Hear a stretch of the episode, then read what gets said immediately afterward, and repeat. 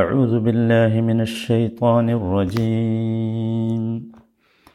ولما جاءهم كتاب من عند الله مصدق لما معهم وكانوا من قبل يستفتحون وكانوا من قبل يستفتحون على الذين كفروا فلما جاءهم ما عرفوا كفروا به. എൺപത്തിയൊമ്പതാമത്തെ അലൽ കാഫിരീൻ എൺപത്തി ഒമ്പതാമത്തെ വചനം.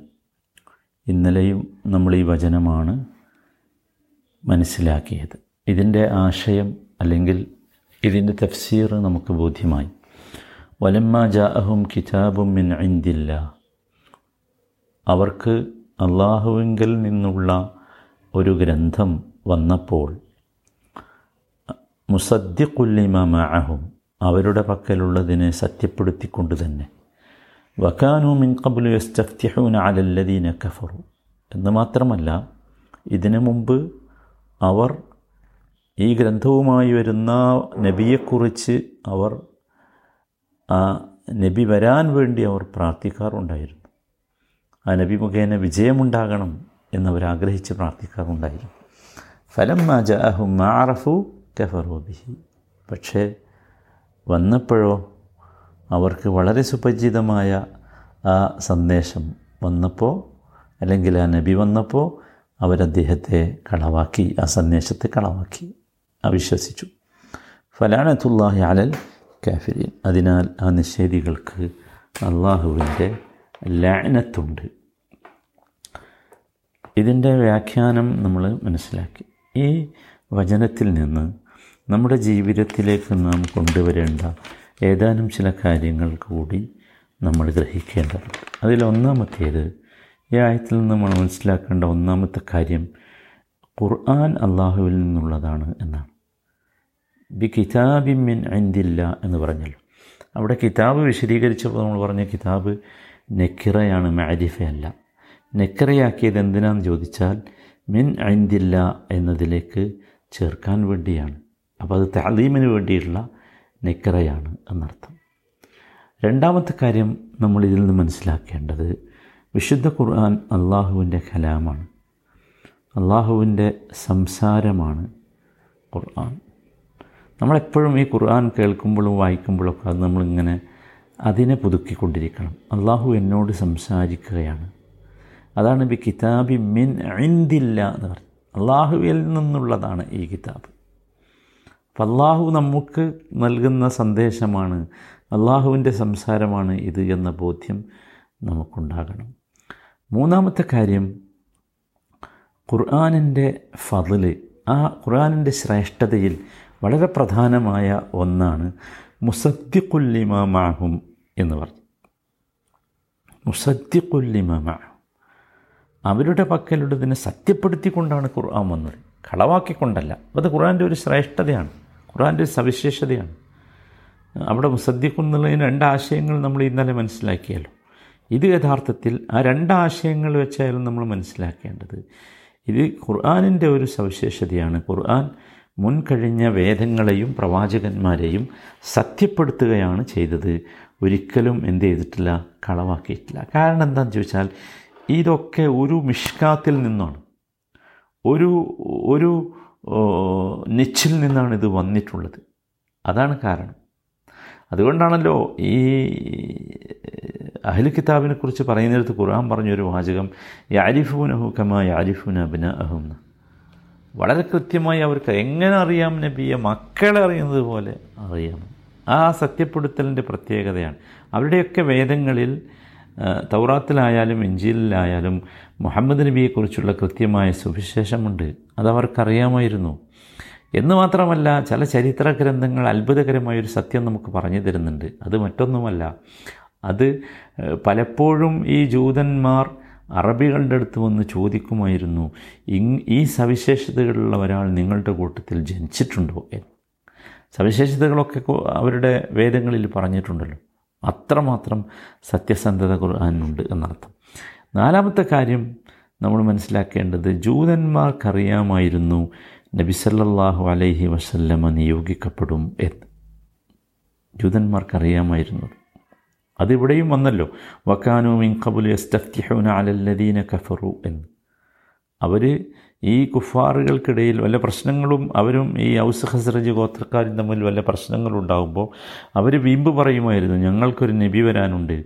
ആ നബി വന്നാൽ ഞങ്ങൾ നിങ്ങൾക്ക് കാണിച്ചു തരാം. എന്ന് പറയുമായിരുന്നു. ഖുർആൻ അവതരിക്കുന്നതിന് മുമ്പ് നബി സല്ലാ അലൈഹി സ്വലമ വരുന്നതിന് മുമ്പ് അവർ പറഞ്ഞിരുന്ന വാക്യം ഇതായിരുന്നു. അവർ പ്രാർത്ഥിക്കാറുണ്ടായിരുന്നു നമ്മൾ നേരത്തെ വിശദീകരിച്ചപ്പോൾ അവരുടെ പ്രാർത്ഥന പറഞ്ഞല്ലോ. അവർ ഈ തരത്തിലുള്ള വീരവാദം മുഴക്കാറുണ്ടായിരുന്നു. എന്ന് വെച്ചാൽ അവർക്ക് ഉറപ്പുണ്ടായിരുന്നു എന്ത്? ഇങ്ങനെ ഒരു നബി വരും എന്ന് അവർക്ക് ഉറപ്പുണ്ടായിരുന്നു. പക്ഷെ പിന്നെ എന്താ സംഭവിച്ചത്? നബി വന്നത് അവരിൽ നിന്നായില്ല. ഒന്നുകൂടി വന്ന് കൃത്യമായി പറഞ്ഞാൽ മുഹമ്മദ് നബി സല്ലാ വല്ലം വന്നത് ഇസ്ഹാഖ് നബിയുടെ പരമ്പരയിൽ നിന്നല്ല ഇസ്ഹാഖ് ഇസ്മായിൽ നബിയുടെ പരമ്പരയിൽ നിന്നായി. അതാണ് അവർക്ക് വിശ്വസിക്കാൻ സാധിക്കാതെ പോയതിന്റെ കാരണം. മറ്റത് അവർക്കറിയായിരുന്നു ബോധ്യമായ കൃത്യമായി ബോധ്യമുള്ള കാര്യമായിരുന്നു. അതുകൊണ്ടാണ് വക്കാനു മിൻ കബലു യസ്തഫ്തിഹൂന അലല്ലദീന കഫറു എന്ന് പറയാനുള്ള കാരണം. പിന്നെ ഫലം ഫലമ്മ അഹുമ അറഫു കഫറു ബി എന്ന് പറഞ്ഞല്ലോ. അതിൽ നമ്മൾ മനസ്സിലാക്കണം അവർക്ക് എന്ത് ചെയ്തില്ല വിശ്വസിക്കാൻ സാധിച്ചില്ല. നോക്കൂ എന്താണ് വിശ്വസിക്കാൻ സാധിച്ചില്ല എന്ന് പറഞ്ഞാൽ എന്താണ്? അതാണ് അഞ്ചാമതായി മനസ്സിലാക്കേണ്ട കാര്യം.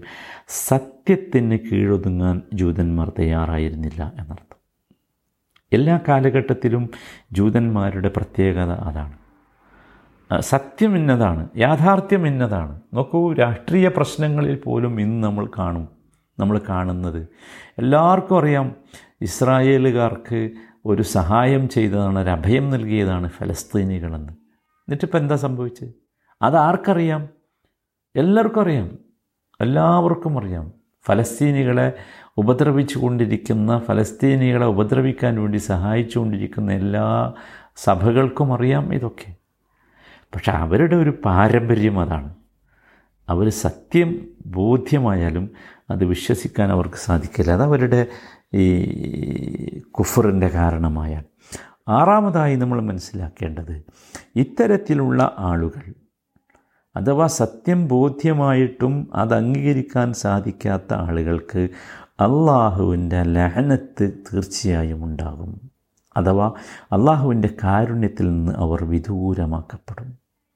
അത് വളരെ കൃത്യമാണ് കഴിഞ്ഞ വചനത്തിൽ പറഞ്ഞത്. ബൽ ലാനഹും അള്ളാഹു ബി കുഫ്രിഹിം എന്ന് പറയും. അള്ളാഹുവിന്റെ ദോഷമല്ല. അള്ളാഹുവിന്റെ കുറ്റമല്ല. മറിച്ച് അവരുടെ കുഫർ കാരണമാണത് സംഭവിച്ചിട്ടുള്ളത്. അവർക്ക് ഹിദായത്തിനുള്ള എല്ലാ മാർഗവും അള്ളാഹു തുറന്നു വെച്ചിട്ടുണ്ട്. വിവേചനാധികാരം നൽകുകയും ചെയ്തു. നമ്മൾ ഇന്നലെ വിശദീകരിച്ചതുപോലെ. എന്നിട്ട് പോലും അവർ അംഗീകരിച്ചില്ല. അതാണ് ഈ ലയനത്തിന്റെ കാരണം എന്നർത്ഥം. അത് വളരെ കൃത്യമായി നമ്മൾ ബോധ്യപ്പെടുത്ത ബോധ്യപ്പെടേണ്ട വളരെ കൃത്യമായ കാര്യമാണ്. ഇതൊക്കെ യഥാർത്ഥത്തിൽ നമ്മൾ എന്തിനാണ് മനസ്സിലാക്കുന്നതെന്ന് ചോദിച്ചാൽ അതാണ് ഏഴാമതായി പറയാനുള്ള വിഷയം.